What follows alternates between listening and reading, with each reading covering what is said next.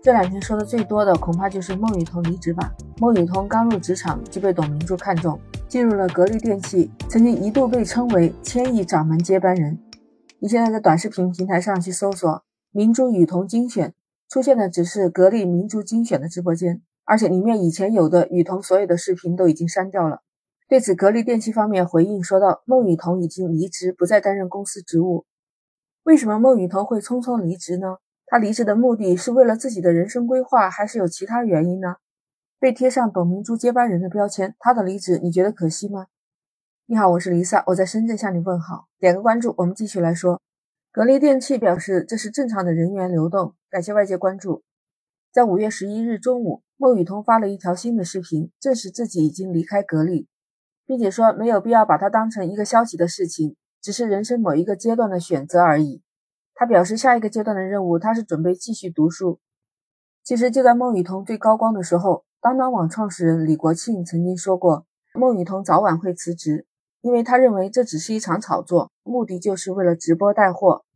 董大姐是一个很会营销的人，她在孵化自己的网红，而孟羽童也确实被打造成了超级 IP。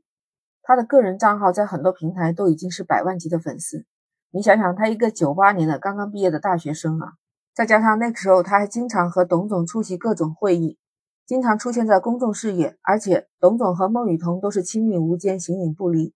当时明珠雨桐的组合是有相当大热度的，难道他现在准备单飞了吗？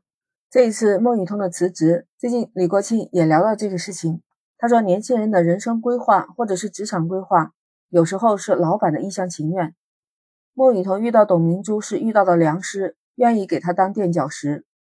说孟雨桐在职期间肯定是有 MCN 机构来找他签约。以孟雨桐现在的 IP 签约费保底是四百万，以后也可能变成两千万。这是年轻人的选择，无可厚非。孟雨桐浙大毕业，一个二十二岁的初入职场的女孩子，就跟在董明珠的身边进入了公众视野，给人的感觉就是一下子一步登天了。成为了很多人心目中的幸运儿，是不是真的是董明珠的接班人？咱们现在也不好说。但是看得出来，孟雨桐在格力的定位也就是网红。曾经有一段时间，孟雨桐消失了，人家就以为说她是辞职了。后来董明珠和孟雨桐都辟谣说她是在市场部。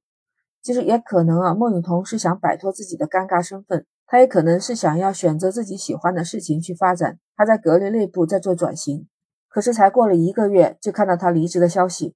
他在格力电器总共才待了一年十个月，也不知道他经历了什么样的曲折。有人说看到他前几天的微博消息，说了这句话，说靠别人不如靠自己。很多人就拿这句话来说事儿。不过他自己也澄清了，他说他只是看到一个励志文章，感觉到很励志，所以就把它放出来。其实你初看一下这句话也没什么不妥。每个人都有自己的思考吧。